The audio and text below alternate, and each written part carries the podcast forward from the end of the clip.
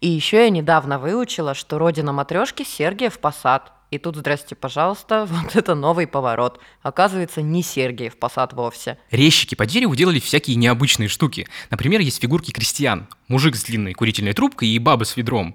И у мужика рот открыт, а у женщины странная дыра в шее. Как вы думаете, для чего это? А вот прически высоченные и огромные шляпы, невообразимейшие, продержались в моде дольше, годов до 20-х прошлого века.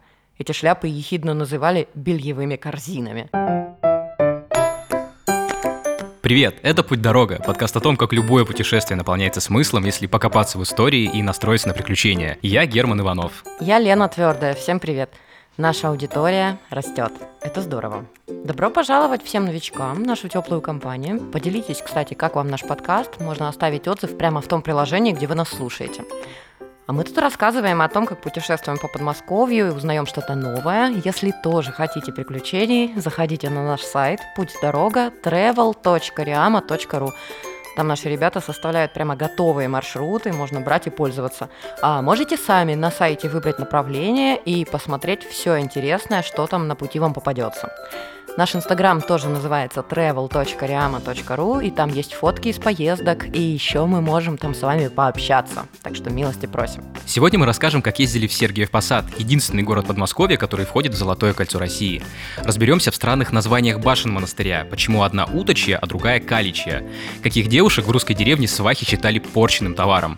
Расскажем о том, что игрушка-матрешка, родиной которой считается Сергиев Посад, на самом деле не древняя и даже не русская. И еще про Сергиев Киевскую кухмистерскую и ее залипательный мастер-класс со сладостями.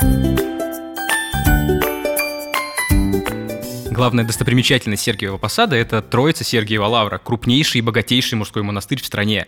Каждое здание здесь – памятник архитектуры и входит в список международного наследия ЮНЕСКо. В общем, тут много чего можно посмотреть и еще больше узнать, поэтому сюда каждый день приезжают тысячи туристов и паломников. Лавра как город в городе.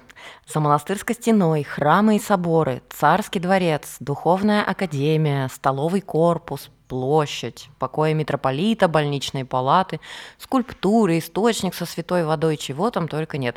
Везде гуляют люди, семьи с детьми, паломники, туристы, экскурсионные группы.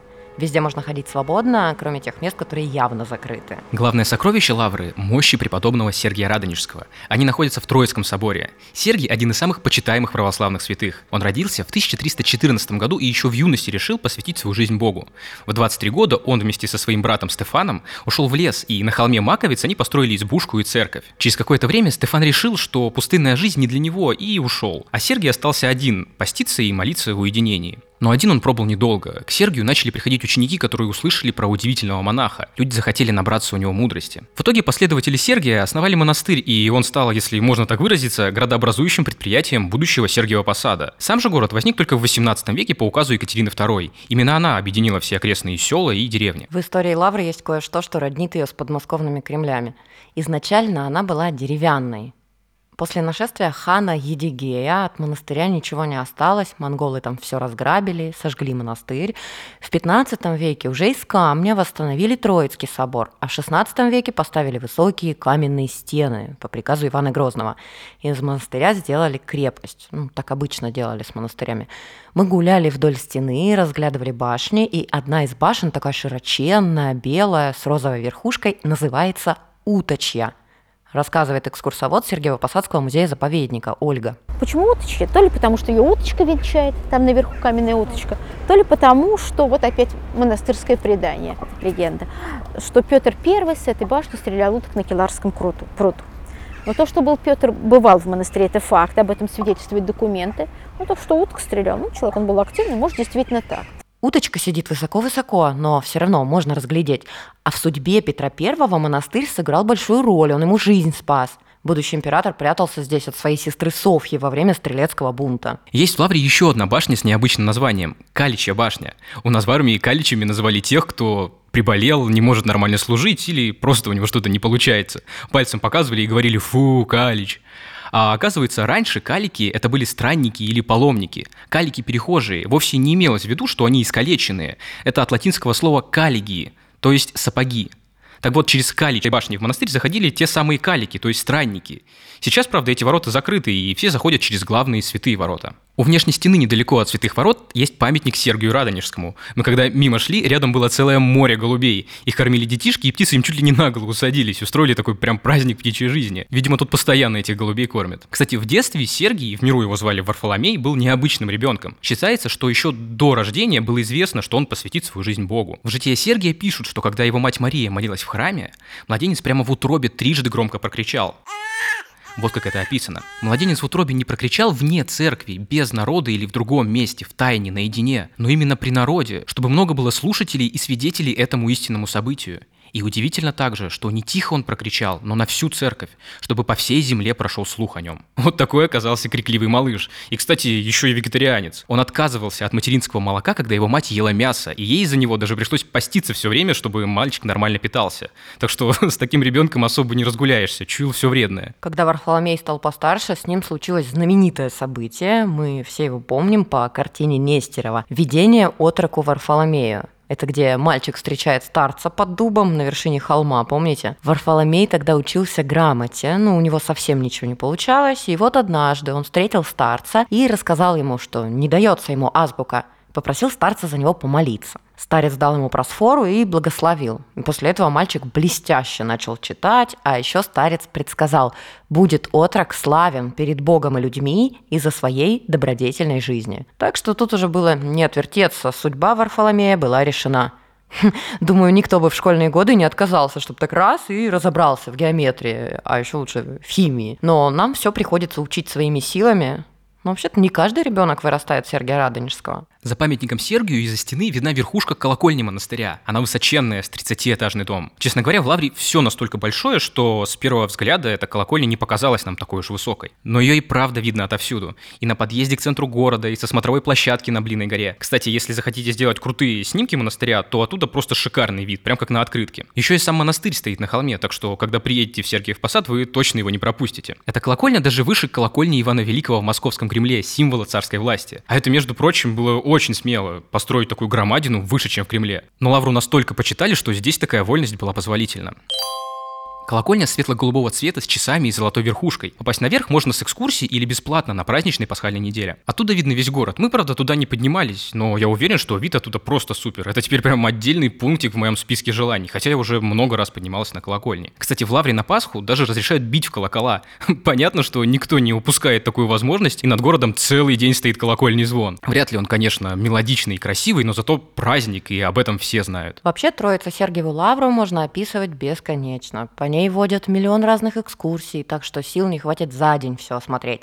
Мы просто погуляли внутри монастыря, любовались, фоткались. Можете посмотреть наши фотографии на сайте «Путь дорога» или у нас в Инстаграме. Зашли в два собора, самый древний, Троицкий и Успенский. Он внутри поскромнее. Зато он снаружи такой ослепительно белый, наверху весь покрыт золотом и на солнце сверкает просто нереально. Мы были в один из тех супер жарких июньских дней, когда все страдали от жары, и мы передвигались по монастырю от тени к тени. Но увидеть это золото все равно стоило. Кстати, я тогда поехал в шортах, а Лена была в юбке по колено.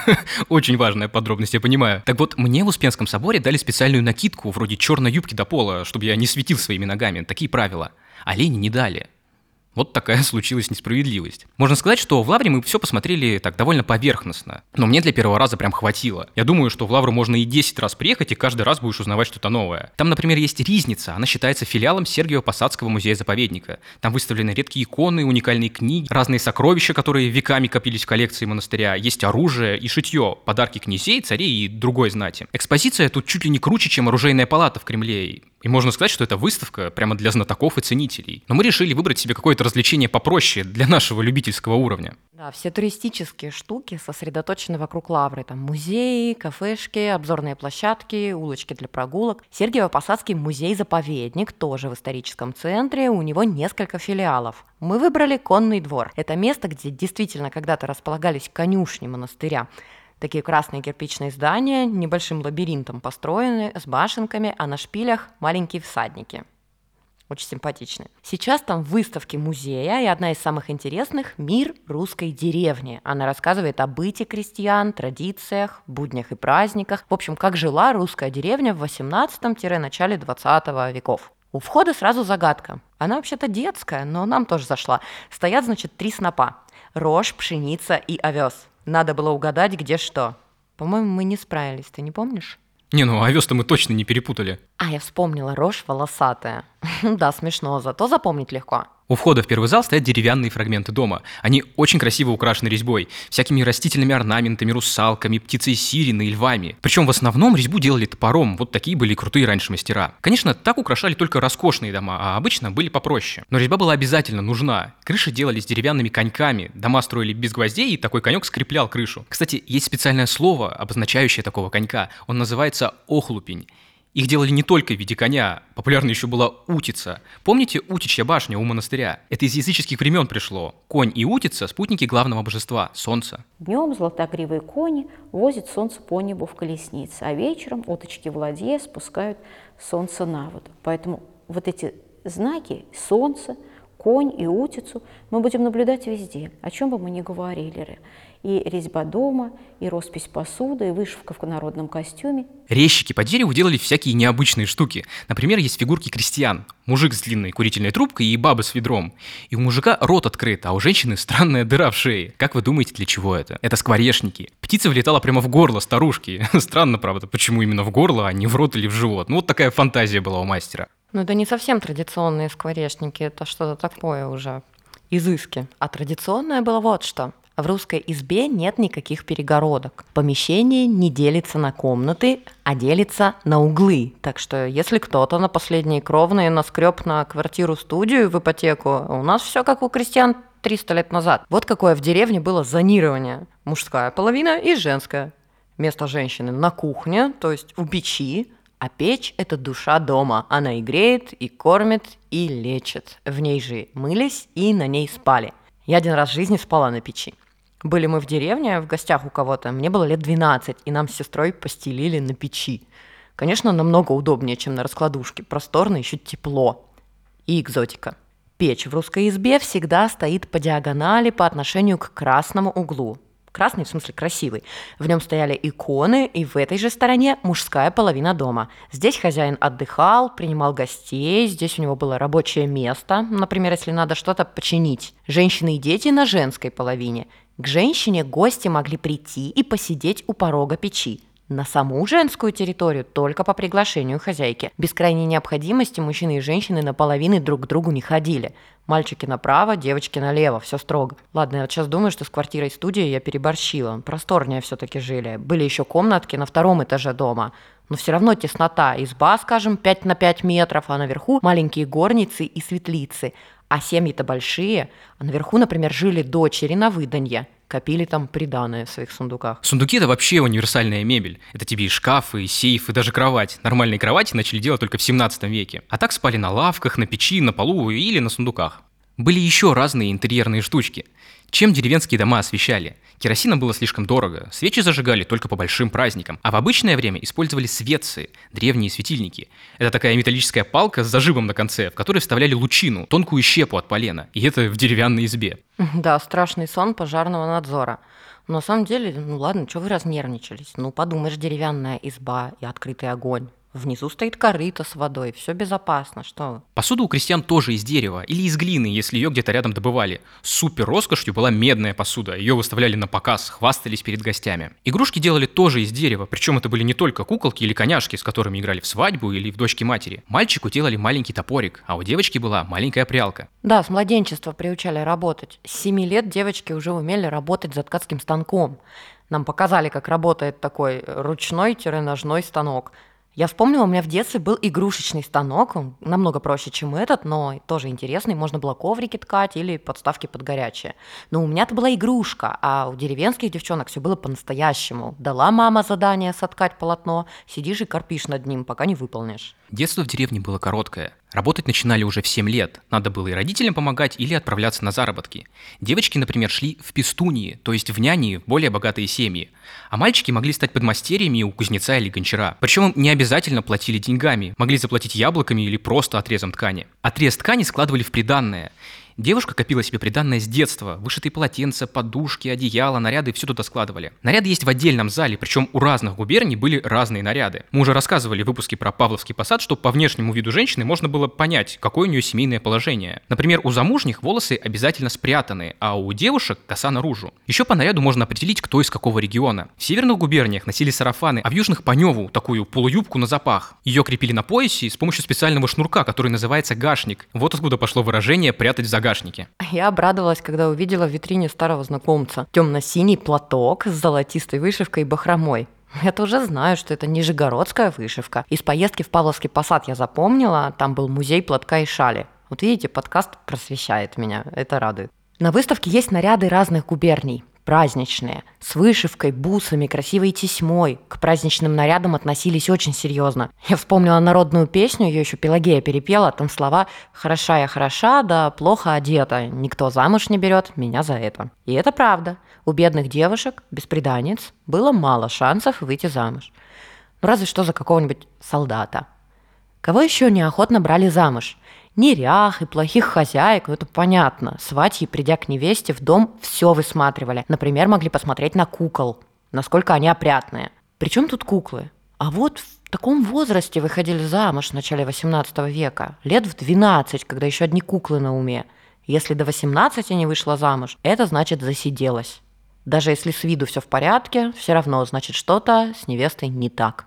Значит характер плохой. Только при Петре Первом вышел брачный закон, который запрещал выходить замуж раньше 17 лет, а парням жениться раньше 20 лет. Так или иначе, бойких и строптивых невест свахи не жаловали. Жена должна быть покорной. Еще если родинка на лице, это вообще приговор. Крестьяне считали, что это метка дьявола. Девушка попорчена злыми духами не очень ценились еще в делах матримониальных стройные девушки. Считалось, что они болезненные, не смогут ни рожать, ни работать. Зачем такие нужны? Да, кто не работал, того вообще не уважали. Но отдыхать и веселиться тоже надо было обязательно. Хмурые и вечно грустные в деревне никому не нужны. Особенно молодежи важно было ходить на праздники, там они знакомились.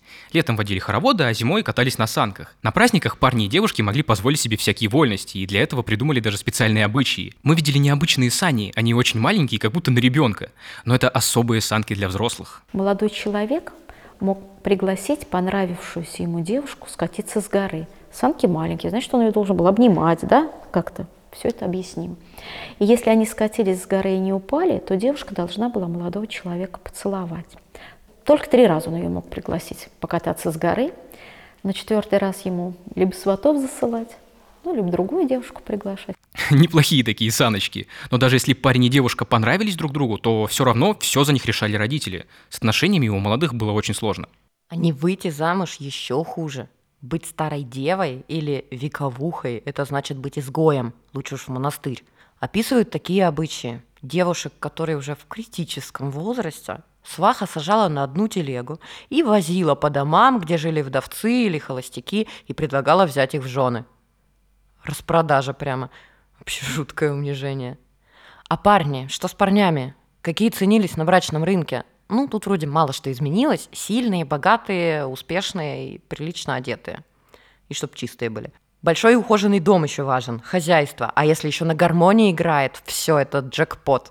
Кузнецы еще считались выгодными женихами, их во всех деревнях уважали, независимо от региона. До сих пор у нас речь шла об обычаях разных деревень, а давайте вернемся к Сергию Посаду. Чем тут жил простой народ? Ну, скажем, в 19 веке. Да так же, как и сейчас, туризмом. Троица Сергиева Лавра всегда привлекала паломников, а где туризм, там сувениры. Например, знаменитая русская матрешка, которая, как я недавно выяснила, совсем молодая дама. Она появилась в конце 19 века, вовсе не древняя. И еще я недавно выучила, что родина матрешки Сергиев Посад – и тут, здрасте, пожалуйста, вот это новый поворот. Оказывается, не Сергиев Посад вовсе.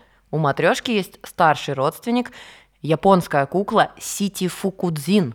Это переводится как «семь богов счастья». Японцы делали фигурки, изображающие башков – и эти фигурки помещались одна в другую. В Сергиевом Посаде такая игрушка появилась благодаря нашему старому знакомому Саве Мамонтову. Помните выпуск первого сезона про Абрамцева, богача-мецената, железнодорожника, покровителя художников и любителя театра? Абрамцева совсем рядом с Сергиевым Посадом. И, видимо, кто-то из гостей Савы Ивановича ездил в Японию и привез оттуда вот этот сувенир. И эту игрушку японскую увидел в доме у Мамонтова московский художник Сергей Васильевич Малютин, известный художник, и, и ему эта идея, то, что называется, э, понравилась, и он решил эту японскую куклу превратить в русскую девочку. В конном дворе есть небольшая, но интересная коллекция матрешки. Там и на японский прототип можно посмотреть. Еще мне понравился комплект из 45 кукол, где самая большая матрешка мне по пояс, а самая маленькая совсем крошечная, величиной с виноградную косточку. И даже раскрашена. Но самая крутая не она, она ведь не разбирается, а вот предпоследняя, тоже крохотулечка с полногтя. И вот она из двух половинок, представляете? Изначально матрешка это русская девочка, маленькая матрена. Но сейчас это могут быть любые куклы, и политики матрешки, которых постоянно продают на Арбате, и Тарас Бульба матрешка, и всякие животные. Главное, чтобы была правильная форма, чтобы одна матрешка пряталась в другую. Между прочим, матрешка сыграла важную экономическую роль в истории Сергиева Посада. После революции монастырь закрыли, город стал промышленным, люди пошли работать на предприятия и заводы. В 90-е все закрывается. Ну, в связи с политической и экономической ситуацией в стране, в городе страшнейшая безработица, и матрешка позволила городу выжить. То есть все, все в городе у нас писали матрешку. Сейчас в городе по-прежнему очень много всего для туристов. И кафешки, и сувенирные лавки, и разные маленькие музейчики. Есть музей крестьянского быта, музей советского детства, игрушки, музей народных промыслов. Тут даже пообедать можно не просто в кафе, а в кафе-музее. Он называется Сергиевская кухмистерская. Она всего в пяти минутах от Лавры на улице Карла Маркса. И мы решили туда сходить и поесть, и что-нибудь прикольное посмотреть. Кухмистерские столы или просто кухмистерские стали появляться в России в 18 веке. Кухмистер – это главный повар по-немецки. В общем-то, это были не самые фешенебельные заведения, но все-таки лучше, чем кабаки. В кухмистерских обедали не очень богатые купцы, ремесленники, мелкие чиновники и студенты. Там было дешево и сердито, особенно если учесть абонементы на питание и комплексные обеды. Еще в них устраивали простенькие свадьбы, крестины, юбилеи и другие праздники. Это было что-то вроде банкетных залов прошлого. Рассказывает Мария, она проводит театрализованную экскурсию Сергиевской кухмистерской и играет там дочку хозяйки. От трактиров и ресторанов кухмистерскую отличает два основных отличия. Первое, то что у нас введен запрет на продажу хлебного вина. В 21 веке называют водкой. Ну а второе, что в кухмистерских могут работать дамы. При наличии двух чистых сменных платьев и приятной внешности можно устроиться подавальщицей, подавать кушанье гостям. В Сергиевом Посаде кухмистерские появились в конце XIX века. В них обедали паломники, студенты духовной академии, торговцы, в общем, по большей части все приезжие. И вот современная Сергиевская кухмистерская – это кафе, в котором готовят блюда по рецептам из старинных кулинарных книг XIX века. А еще здесь музей истории общепита и рассказывают, показывают, чем кормили, как готовили без газа и электричества, где брали продукты и как сохраняли их свежими. Рассказывают о работе в подробностях, как часами начищали столовое серебро, как держали теплые блюда на готове для посетителей, которые, например, торопятся. Как чистили картошку в больших объемах. Показывают разные специальные приспособления, чтобы облегчить жизнь кухаркам. Чисто Алиэкспресс 19 века. Только не китайский, а немецкий и американский. Интересно, как обходились без холодильников. Были ледники, специальные деревянные шкафчики с двойными стенками. Внутри обиты металлом, а между стенками стружка, пакля и опилки. А еще внутри короб, куда засыпали лед. В холодное время года лед достать не проблема. Ежели в доме имеется рабочая сила, сходили да накололи. К тому же еще и бесплатно. Но что делать в столь жаркую знойную погоду? Да попросту лед нужно купить. Покупают лед с городского ледника. В наше время он находится близ Лавры, ну а лед заготавливают несколько раз за зиму на Киларском пруду. Дорогое это было удовольствие, но лед был необходим. Например, для мороженого. Мороженицу нам тоже показывали, импортную, американскую. Она типа блендера, но все надо делать вручную, причем очень долго, прямо часами. Вот кто-то в деревнях за прялкой вечера проводил, а кто-то крутил ручку мороженицы или маслобойки. В кухмистерской можно не только посмотреть на всякие кухонные штучки, можно поучаствовать в производстве леденцов-ландринов. Этих карамелек, они еще по-другому называются монпансье, интересная история, мы ее уже рассказывали тоже в зимнем сезоне про Павловский посад. Ландриновую карамель делают из трех ингредиентов – сахара, воды и патоки. Ее добывают из крахмала – Эту смесь растапливают на плите, а потом в перчатках вымешивают ее горячую руками на холодном каменном столе. Это ответственный этап, гостям такое не доверяют. Я засмотрелась, как девчонки из кухмистерской ее растягивают, раскатывают, мнут по-всякому. О, это завораживающее зрелище. Просто АСМР-видео какое-то, только наяву. Ну, я про эти расслабляющие ролики в Ютубе, где кто-нибудь нарезает мыло или чертит чертеж, а ты смотришь и засыпаешь. А тут вот карамель вымешивают. А она еще такого приятного розового цвета, потому что в ней малиновая добавка. Мне кажется, кухмистерская может снимать такие сторис в Инстаграм. Будет круто. Ладно, я отвлеклась. Тут наша очередь делать карамель. Посетителям раздают уже готовые карамельные колбаски и ножницы. Можно нарезать леденцы подушечками, треугольничками, пирамидками, там, на что фантазии хватит. Конфетки падают на холодный стол и быстро остывают. А можно горячую пробовать. Она не обжигает, но лучше ее не разжевывать, а то здравствуй пломба. Карамели получается много. После мастер-класса устраивают чаепитие, но не только с карамельками, дают еще всякие вкусности. А все, что осталось от мастер-класса, можно забрать с собой. Я увез оттуда целый пакет малиновых конфеток. А еще во время угощения рассказывают историю о том, каким редким и ценным товаром в России считался чай, и как на всех этапах перевозки его подворовывали. Сыпают остатки чая себе в кармашке. Ну, их тоже можно понять. Чай привозят редко, всем хочется подзаработать. Только вот проверишь 2, 3, 4 мешка с чаем, а кармашки со временем имеют свойство заканчиваться. Что в таком случае делать? Да все очень просто. Достаточно кармашки на штанах не, зас... не зашивать, чтобы этот чай сыпался вниз по штанине, опускался прямо в сапог. Представляете, какой потом у чая был амбре.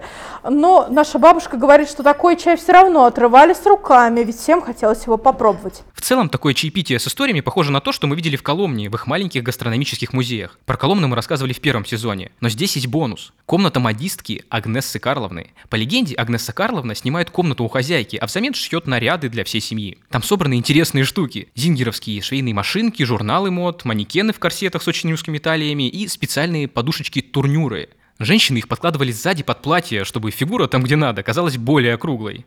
Без этого образ красотки был просто неполным. Ну вот все секреты женские там тебе сдали. Сейчас пушапы, тогда были турнюры. Но мода на такие вещи, вот на турнюры, на эти подухи, э, быстро прошла в начале 20 века. И знаете почему? Из-за распространения железных дорог. Неудобно в поезде ехать в пышных юбках. А вот прически высоченные и огромные шляпы, невообразимейшие, продержались в моде дольше, годов до 20-х прошлого века. Эти шляпы ехидно называли бельевыми корзинами. На них были цветы, перья и даже чучело птиц. Зоозащитники, не падайте в обморок. Огромные шляпы крепили на такие же огромные прически. Действительно, у изящных дам должны были быть бычьи шеи. Иначе как такой вес носить на голове? К прическе шляпы крепили булавками, такими длиннющими острыми стержнями с головками из драгоценных камней. У модистки Агнесы Карловны мы видели такие. В 1900-х годах эти булавки были популярными орудиями убийства у женщин. Даже авторы детективов любили рассказать, как какая-нибудь женщина убила своего любовника такой булавкой. А еще эти булавки были причинами несчастных случаев. Дамский журнал в 1912 году опубликовал заметку о том, что городские власти просто запретили дамам в шляпах с длинными булавками ездить в общественном транспорте. И правда, в транспорте неудобно. Есть даже история, как первый производитель французских автомобилей, Дедион Бутон, сделал специально для одной куртизанки высоченный кузов в машине, чтобы входила ее шляпа. А вот интересная история о зингеровских машинках. Знаете, почему именно они стали настолько популярными во всем мире? Хотя это ведь не Зингер первым придумал швейную машинку. А он усовершенствовал конструкцию, шить стало удобнее. Но главное, он был талантливый маркетолог. Он первым стал продавать машинки в рассрочку. Первым стал прилагать к машине инструкцию, как ей пользоваться, и придумал систему гарантийного ремонта. А еще стал продавать свои машинки по франшизе. И у него были промо-акции. В церквях и театрах раздавали рекламные листовки фирмы Зингер. На ярмарках красивые девушки показывали, как пользоваться швейной машинкой. В итоге Айзек Зингер прославился и стал мультимиллионером. До сих пор это самая известная фирма швейных машин. В общем, в кухмистерской много всего интересного можно узнать. Групповая экскурсия по кухмистерской с приготовлением конфет и чаепитием стоит 500 рублей для взрослых и 350 рублей для детей от 7 до 14 лет. Самых маленьких пускают за 150 рублей с человека. В кухмистерской можно набрать сувениров, всякие карамельки с разными вкусами, есть даже со вкусом шампанского. Еще там можно перекусить. Цены в меню не очень высокие по московским меркам. Горячие блюда стоят где-то 500 рублей. В конном дворе билеты на каждую выставку стоят 120 рублей, а льготные 60 рублей. Единый билет во все выставки конного двора 500 рублей, а льготный 250 рублей. Подробно все цены можно узнать на сайте музея. Там есть экскурсии, рассчитанные на разный возраст и мастер-классы для детей и взрослых. В Лавре экскурсии проводит паломническая служба монастыря. Вся информация на официальном сайте. Добраться из Москвы до Лавры и туристического центра Сергиева Посада можно на электричке с Ярославского вокзала. Она идет около полутора часов. Можно на автобусе от станции метро ВДНХ. Дальше пешком 5-7 минут и попадете на смотровую площадку на Блинной горе. Оттуда уже все близко, в пешей доступности. На машине по Ярославскому шоссе ехать 70 километров. Недалеко от монастырских стен с правой стороны проспекта Красной Армии есть платные автостоянки. Если захотите провести в Сергиевом Посаде пару дней, побольше посмотреть, то можно остановиться в отеле недалеко от Лавры. Там много разных, есть в районе 2000 за ночь, но есть и подороже. Я думаю, имеет смысл приехать не на один день. Здесь действительно много интересного. Во-первых, Лавра. Только в ней можно зависнуть на целый день. Во-вторых, Сергиев Посад очень расположен к туристам. Много мелких музейчиков, кафешек с закосом под исторически, с узорчатыми фасадами такими красивыми. А ведь еще недалеко святой источник, гремячий ключ. А если вспомнить про Абрамцева, усадьбу, посвященную русским художникам 19 века, но всего в 20 километрах, точно можно застрять надолго в Сергиевом Посаде. А мы заканчиваем наш выпуск. Это был подкаст «Путь дорога». Подписывайтесь на нас в Яндекс.Музыке, Кастбоксе, Google подкастах, оставляйте комментарии в Apple подкастах и ВКонтакте. И не забывайте рассказывать рассказывать про наш подкаст своим друзьям. Делайте репосты в сторис, мы будем очень этому рады. Узнать, как интересно провести время в Подмосковье, можно на портале «Путь дорога» travel.riama.ru. Если хотите предложить нам свои идеи для поездок, какие-то интересные маршруты или обсудить вопросы сотрудничества, пишите нам на почту подкаст собака.riama.ru. На этом мы прощаемся. Я Герман Иванов. Я Лена Твердая. Всем пока. Пока.